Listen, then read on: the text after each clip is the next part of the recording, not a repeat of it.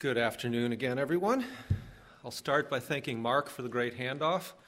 That'll make more sense in maybe three or four minutes.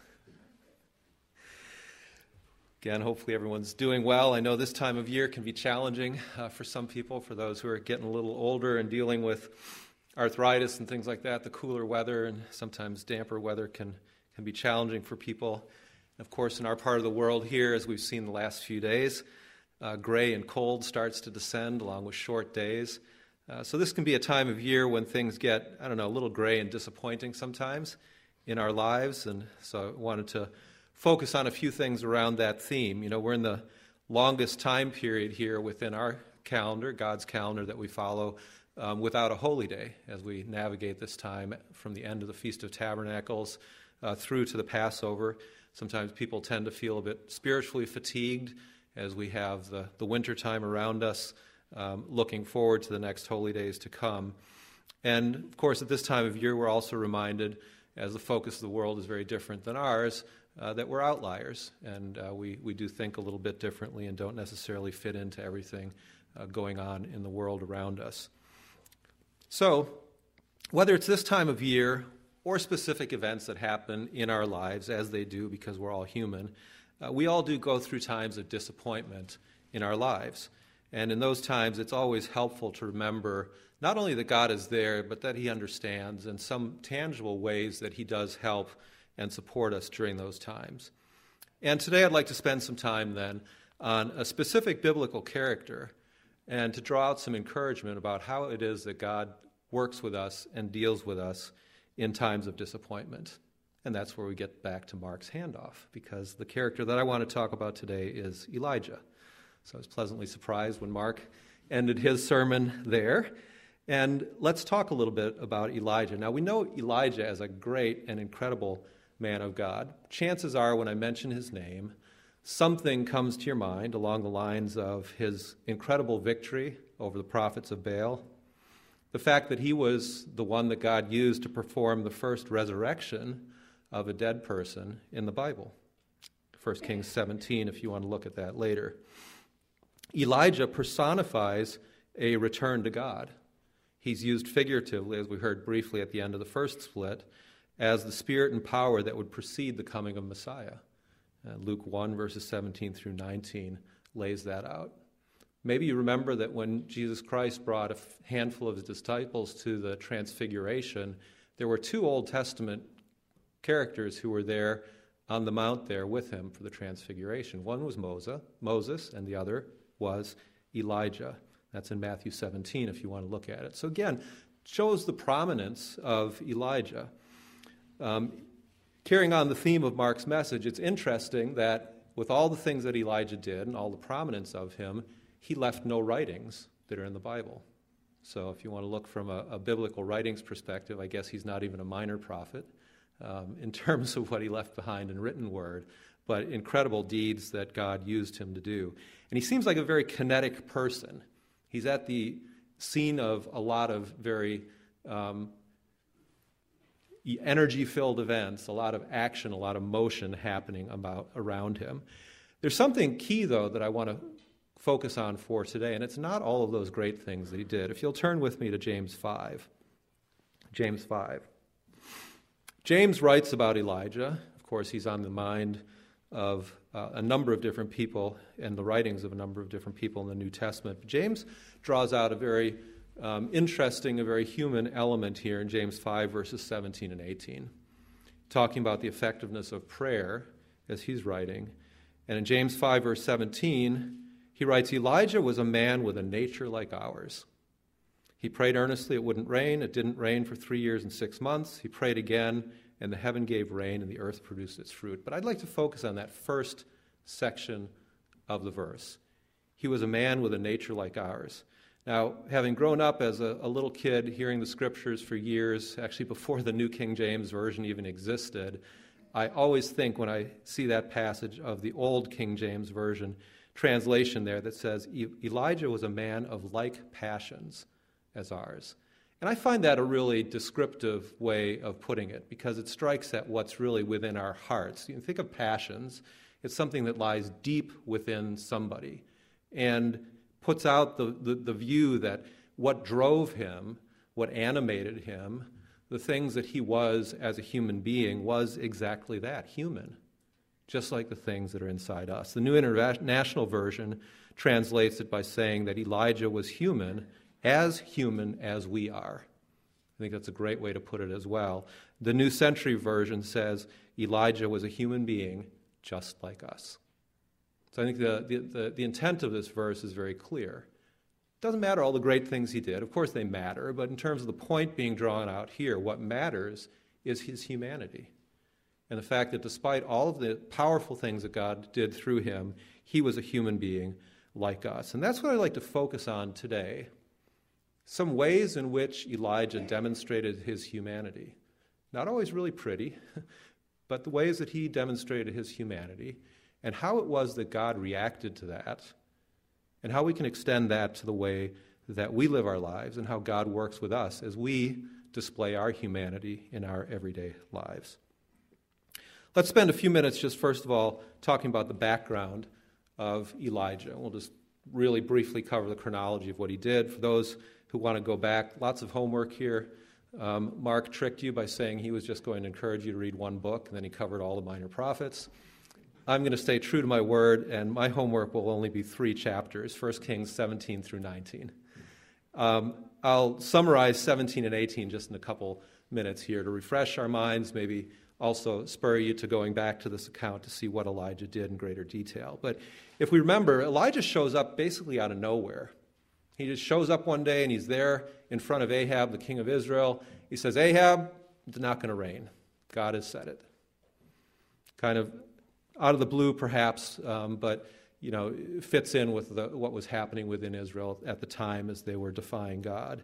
He then leaves and he's by a brook for some period of time where he's miraculously fed by ravens. After that episode, um, we see him later outside of Israel, uh, living with a widow, where again he's miraculously fed. You might recall the, the jar of uh, oil and the jar of meal, which never exhausted itself. And so she was able to feed both of them and her son, as well as selling some of that on, during this drought that was going on for several years. The widow's son becomes sick and dies. Elijah, the first human being, again, the first person used to resurrect another human being, as God um, performs that very powerful miracle through him.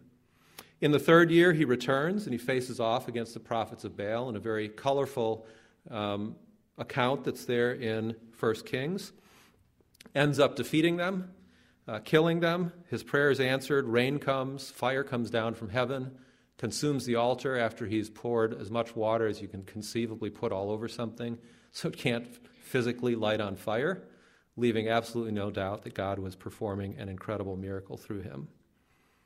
And then the unexpected happens. That's the end of the story. Evil Jezebel is not gone. Ahab, the wicked king, is not gone. And what's going to happen next? And that's where uh, 1 Kings 19 picks it up as Elijah tries to figure out what in the world is going on and to deal with his disappointment of what must have been an expectation for a different outcome. Because you can imagine when you call down fire from heaven, and there it is, you destroy the false prophets, you would think that the next logical thing that is going to happen is utter and complete victory. The king and his evil wife Jezebel are, are overthrown, and God ushers in a time of complete peace, tranquility, and godliness for the nation. But that's not what happened. And Elijah was clearly disappointed and had some very human reactions as a result.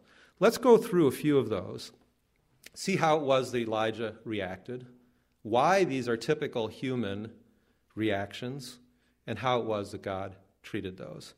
And just before we move forward into this section, I do want to pause for one moment and just make one brief comment. And, and I do want to note that the fact that beyond normal reactions that we have as human beings uh, to periods of disappointment and even tragedy, uh, there is a real thing as, such as clinical depression.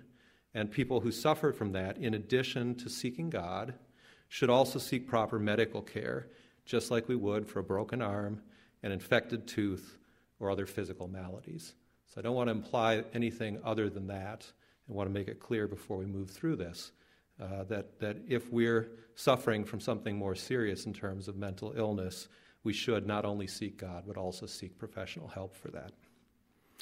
Let's look forward in the story. The first thing I'd like to point out in terms of Elijah's very human reactions and emotions uh, is that in the heat of the moment, when we hit a, a period of extreme disappointment, logic disappears and emotion ends up overtaking us. 1 Kings 19, verses 1, and th- 1 through 3. Ahab told Jezebel, after the death of all the prophets at the hand of Elijah, Ahab told Jezebel all that Elijah had done and how he had executed the prophets with the sword. And then Jezebel sent a messenger to Elijah, saying, So let the gods do to me, and more also, if I do not make your life as the life of one of them by tomorrow at this time.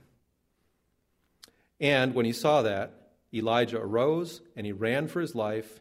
He went to Beersheba, which belongs to Judah, and he left his servant there. Now, this defies logic in a way, doesn't it? Because, again, Elijah just called down fire from heaven. By his hand, all of these prophets of Baal were killed. And if he had stood back and just thought logically through this in terms of the progression, a logical person could easily think, hey, Jezebel, you know, next on the list. Bring it on, right? Instead, human emotion hit him, and he was afraid. And probably some of what informed that was an outcome so incredibly different than what he would have expected, as, as God had done all of those things there. And he ran. How many of you have heard of something called the amygdala? It's actually part of the brain. Um, I went to WebMD just to get sort of a plain language discussion of this. And I think it's interesting to think about for those of you who haven't heard, heard of this before. The amygdala is a part of the brain that's most closely associated with fear. Fear, emotions, and motivation, in fact. Its name means almond because it's an almond shaped portion of your brain. So if you see something that frightens you, your amygdala might tell your body to panic. This can be good if you truly need to panic, but this response is not as helpful if you're panicking in a situation that won't harm you like public speaking. People say a lot of a lot of people the biggest fear they have is public speaking, and people quite literally get up sometimes to speak in front of others, and you can see this kick in. You can almost see their eyes go blank. You can see them start to shake. You can hear them as they stutter, and these emotions take over what they're doing just because they overwhelm them in that moment. The WebMD article goes on to say the amygdala determines how we act in, in a crisis depending on the information it receives. And this means that if your amygdala is overstimulated, your anxiety will outweigh the logical parts of your brain and cause you to panic. Now, if we sit back and think about our own lives, we can probably think about things like that that have happened. Whether it's when you're little and something happens and you immediately want to run away because you sense danger because it, perhaps it's ways that we might lash out at people because of experiences that we've had in the past. And we feel those experiences coming back at us. And as a result of that, we react in a certain way. And it defies logic because it's not logic, it's emotion and feelings. Um, and, and if we're not in control of those, if we're not able to recover and think through our actions, all kinds of things that ha- can happen. So I think of animals. Animals especially mammals, have somewhat similar brains physically. They have an amygdala. And that's why a frightened or a threatened animal is something that's very dangerous to be around. Because they're not thinking, they're reacting, aren't they? You hear about don't get between a mother bear and her cubs. Um, I think about our own pets and, what they do uh, when they're scared uh, and how they don't react rationally. You know, a pet that loves you, a dog, might actually bite you if they're scared and you try to intervene because they're not thinking, they're reacting. Um, I, I, read an interesting book by James Michener that he wrote about the state of Colorado. I think it was called Centennial. And we lived up in the Mountain West for a number of years. There are all kinds of national monuments around there. If you travel through Wyoming, Colorado, those areas that are called Buffalo Jump monuments. Uh, and I never knew what those were until I read, read Michener's book. I always had this view of Native Americans, you know, getting around in horses and surrounding a buffalo and shooting it with arrows until it went down. But what actually happened, at least in those parts of the country, is the way that the Native Americans would kill buffalo is they would cause them to stampede. They would cause them to panic. And usually they'd get one or two people and they would dress up in, in hides and so forth. So they might, you know, to a buffalo with not real good eyesight, might look somewhat friendly. And then they would startle them.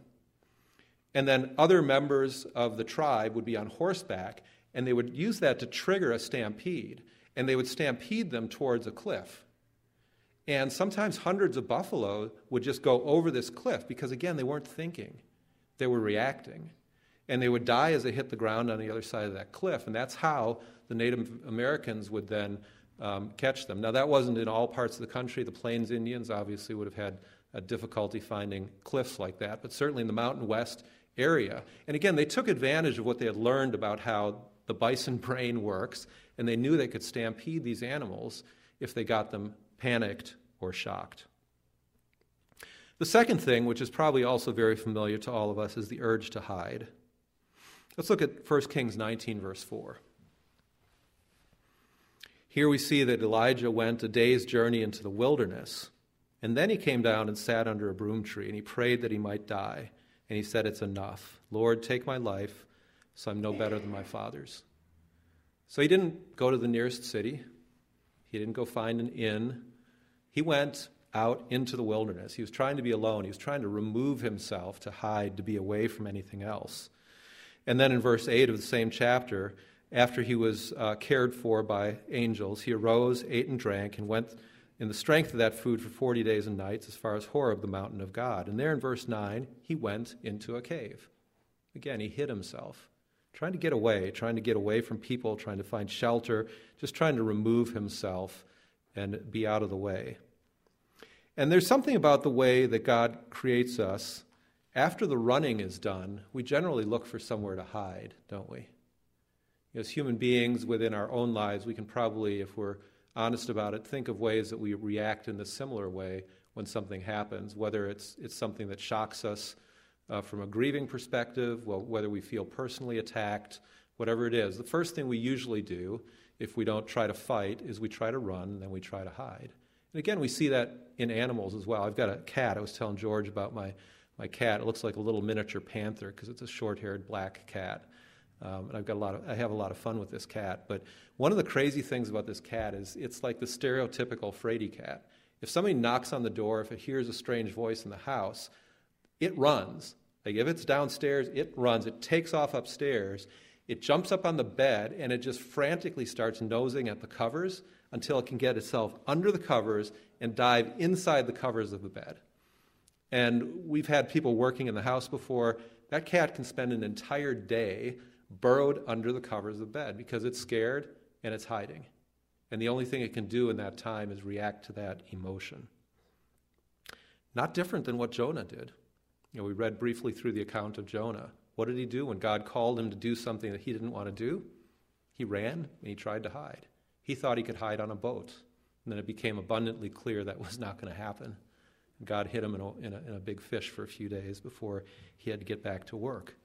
What did Adam and Eve do? Genesis 3, verse 8.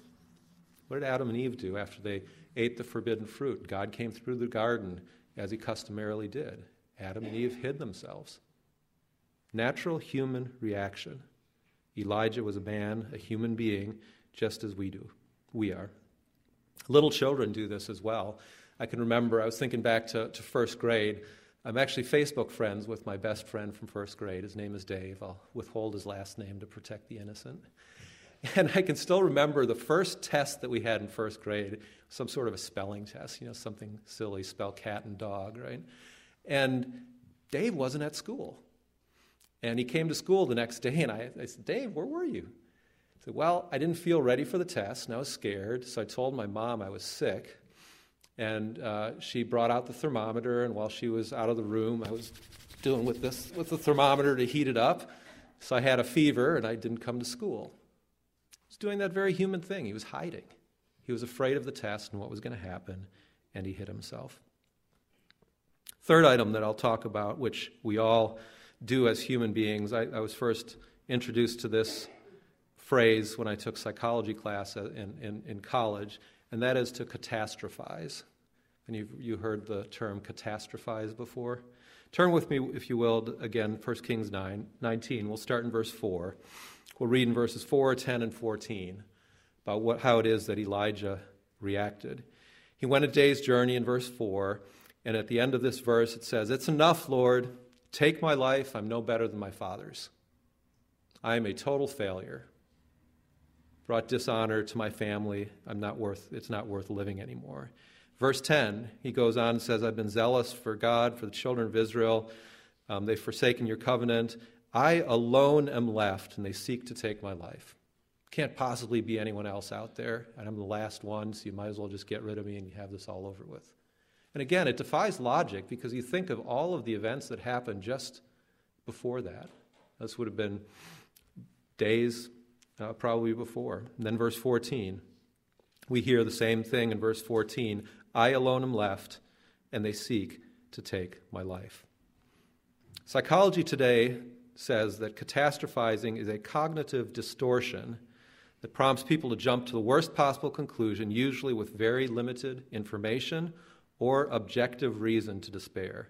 When a situation is upsetting, but not necessarily catastrophic, they still feel like they're in the midst of, the, of a crisis. I can tell you I've been there, um, and I probably will be again because I'm a human being.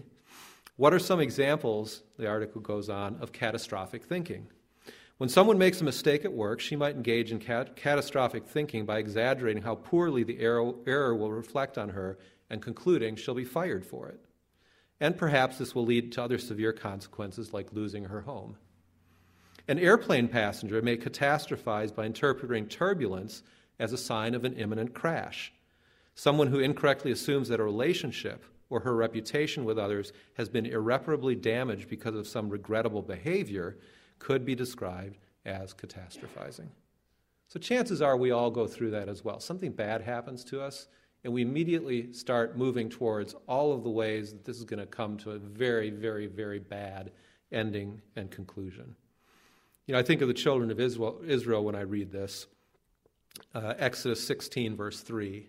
Uh, perhaps you think of this verse as well and this is uh, the children of Israel. It's a similar sort of scenario because they just moved across the Red Sea. God had opened the Red Sea, killed all the armies of Pharaoh. It should be a time of just great continued rejoicing.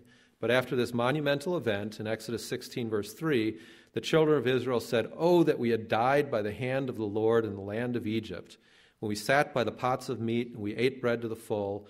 You've brought us out into this wilderness to kill this whole assembly with hunger. Another example of catastrophizing, right? They were hungry, they needed food. God was going to provide for them, just as He did in killing the armies of Egypt in the Red Sea. But they took their situation, just continued to roll it down into just how terrible it would be. I think maybe of the five year old, if we think of a parody of this, who's an hour away from dinner. Mom, I am starving to death. If I don't have a snack right now, I'm going to faint from hunger. We've probably all either said that or heard that at some point in our lives.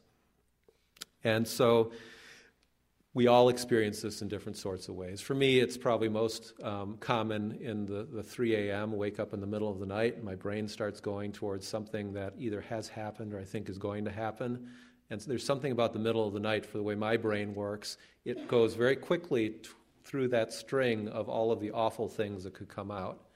And can't, it's not always easy to snap out of it. It happens to us because we're human beings, and it happened to Elijah. So it's hard to argue when we look at all of these brief episodes that Elijah did not have very human emotions and reactions that played out in his story. Why does this matter aside from the fact that misery loves company? The reaction of God to Elijah's very human responses is what's important. That's where I'd like to focus in the rest of this message. Because if Elijah responded as a human being, and we see how God responded to him, we know that God does not change. We know that we have those same types of human emotions. And we can have some very real, not only clues, but assurances of how it is that God will work with us as we demonstrate some of those same human emotions and weaknesses. So, how did God show care for Elijah and by extension show that he will to us? First of all, when Elijah ran, God followed him and he cared for him. When Elijah ran, God followed him and he cared for them. 1 Kings 19, verses 5 through 9. Again, we know Elijah ran, went out into the wilderness, he slept under the broom tree, and then in verse 5, an angel touched him and said to him, Arise and eat. And he looked, and there by his head was a cake baked on coals and a jar of water. And so he ate and he drank, and he lay down again. And the angel of the Lord came back the second time and touched him and said, Arise and eat, because the journey is too great for you. Look at the care of God.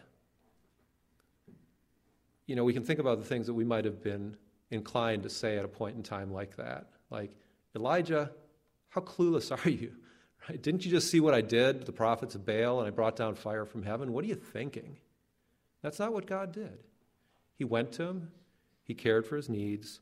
You, you get this feeling of a quiet, serene, understated, have something to eat, relax for a bit, and when the time is right, we'll talk. Psalm 27, verse 5. Same attitude that's displayed here in this account with Elijah, as the psalmist writes In the time of trouble, he shall hide me in his pavilion. In the secret place of his tabernacle, he will hide me, and he will set me high upon a rock. Again, demonstrating this tender care that God shows for his people. Not just the great people who do great things, but everybody who's human and has these human weaknesses. I didn't write down the scriptural quote, you can find it. Uh, Jesus Christ talks about the shepherd, good shepherd, how the shepherd leaves behind the 99 sheep and goes after the one. That's the attitude that God has. Sometimes we're the one, right? At different points of time in our lives. We can take solace in the fact that God doesn't say, hey, you know, 1%, not a big deal. We can, we can lose 1% and move on. He says he leaves the 99, and he goes after the one. Secondly, when Elijah hid, God dealt gently with him. Let's read verses 5, 9, and 13 of 1 Kings 19, verses 5, 9, and 13. In verse 5, when he slept under the broom tree, the angel touched him and simply said, Arise and eat. Again, he didn't shake him, he didn't accuse him, he didn't do any of those things. He said, Just come on, get up, have something to eat. We'll figure it out from here. Verse 9, after he'd gotten to Horeb and went, gone to the cave, uh, the word of the Lord came to him and simply said, Elijah, what you doing here? What's going on? Again, not accusatory. Simply say, Elijah, what are you doing? And then, lastly, and we don't have time to go through the whole account of the wind, the earthquake, and the still small voice. I would encourage you to read that in 1 Kings 19 and reflect on it a little bit in terms of the way that God works. And after all of that cataclysm going around and that very still voice, God came to Elijah in verse 13. Elijah wrapped his face in the mantle, and he finally kind of peeked out from the cave and looked out. And a voice came to him and said again, What you doing here, Elijah? Drawing him out, caring for him, dealing gently with him, not coming down with him, on him, like a ton of bricks. You know, I, I, I think it's important to see what's not said in these passages as much as it is to see what is said. Because you think of all the things that God could have said. I think of all the things that I probably would have said if I was in that situation. And then we read what is not said by God in dealing with Elijah when those emotions came up and when he hid himself. Lastly, when Elijah catastrophized, God helped him to see hope and to move forward. Let's read verses 15 through 18 of 1 Kings 19. When Elijah thought all was lost, there was nothing good that could possibly ever happen again, God helped him to see hope and to move forward. Verse 15 The Lord said to him, Go on your way to the wilderness of Damascus. When you arrive, anoint Hazael as king over Syria, anoint Jehu the son of Nimshi as king over Israel, and Elisha the son of Shaphat of Abel Meholah you shall anoint as prophet in your place. And it shall be that whoever escapes the sword of Hazael, Jehu will kill. Whoever escapes the sword of Jehu, Elisha will kill. And I have reserved 7,000 in Israel, all of whose knees have not bowed to Baal, and every mouth that has not kissed him. Remember Elijah's response as he was catastrophizing? I'm the only one. There's nobody else out there. This is the way that God chose to communicate with him as he was ready to listen, as he drew him out. And he finally said, Elijah, Let's get going. Time to come out of the cave, and let's get back to work. A few things to consider here, too. Arguably, Elijah's most important work happened after this point in time, especially when you think of his successor, Elisha. Elisha, you might recall, was given a double portion of God's Holy Spirit. An incredibly powerful prophet. Again, another prophet who didn't write a book, but incredibly pro- powerful. And we saw how Elijah, the spirit of Elijah, was what was in John the Baptist. And it doesn't take long to sort of set up a parallel of Elijah as a forerunner of John the Baptist, Elisha as a forerunner of Jesus Christ. And Elisha, interestingly, didn't even have to be living himself to resurrect someone. You might remember, so first of all, Elisha performed a resurrection through God's power in 2 Kings 4. Somewhat similar situation where he um, resurrected the Shunammite's son. But you might not recall, but in 2 Kings 13, if you want to go look at it, there was a battle. And hastily they were trying to bury somebody. And Elisha's sepulchre happened to be there uh, nearby, and they were just trying to get this done quick. And they took the body and they dumped it in there. And when it touched the bones of Elisha, that person was resurrected. So Elisha was so powerful in the Holy Spirit that he didn't have to be alive to resurrect somebody. And we can talk about that and figure that out. But it was, if nothing else, a very strong sign by God about the greatness of Elisha and how strongly the Holy Spirit dealt in him. And then, lastly, of course, when we look at these 7,000 in Israel, and that's what Elijah is known for, is the restoration of true, true worship in Israel after a very bad uh, spell that they'd have with, had with Ahab and with Jezebel. So, as we conclude this section, seeing how it is that God dealt with Elijah after he demonstrated these very human emotions. He dealt gently and knowingly with Elijah as he exhibited these emotions, these very real human responses that we all feel as we encounter crises, disappointments, situations in our lives. It reminds me of Matthew 11. Um, Matthew 11. This is one of the very few, maybe the only sections in the Gospels where Jesus Christ actually talks about himself in terms of his nature. Uh, he talks a lot about his identity as a son of David, as a son of man, as a son of God. But he doesn't talk a lot about his own attributes. This is one of the few, if not the only place where he does that. In Matthew 11, verse 28, he says, Come to me, all you who, are, who labor and are heavy laden, and I will give you rest. Take my yoke upon you and learn from me, for I am gentle and lowly in heart, and you will find rest for your souls. My yoke is easy and my burden is light. How consistent is that with what we see about how God dealt with Elijah and how he deals with us because we know that God is the same yesterday, today, and forever? So, as we wrap up this message, Elijah was a man that God used very powerfully. We see the account written all through the, um, these sections of Scripture that we read. His raw humanity is also on display in the way that he handled difficulty in his life. Through these episodes that we looked at briefly today, God showed the deep care that he has, even for our own human frailties. And just as Elijah was a man who's just as human as we are, a man of like passions as us, that God can and will care for us in the same way. When we run, he follows us and he sustains us. When we hide, he gently comes and he finds us. And when we think all is lost, he reminds of us of his plan for what's next.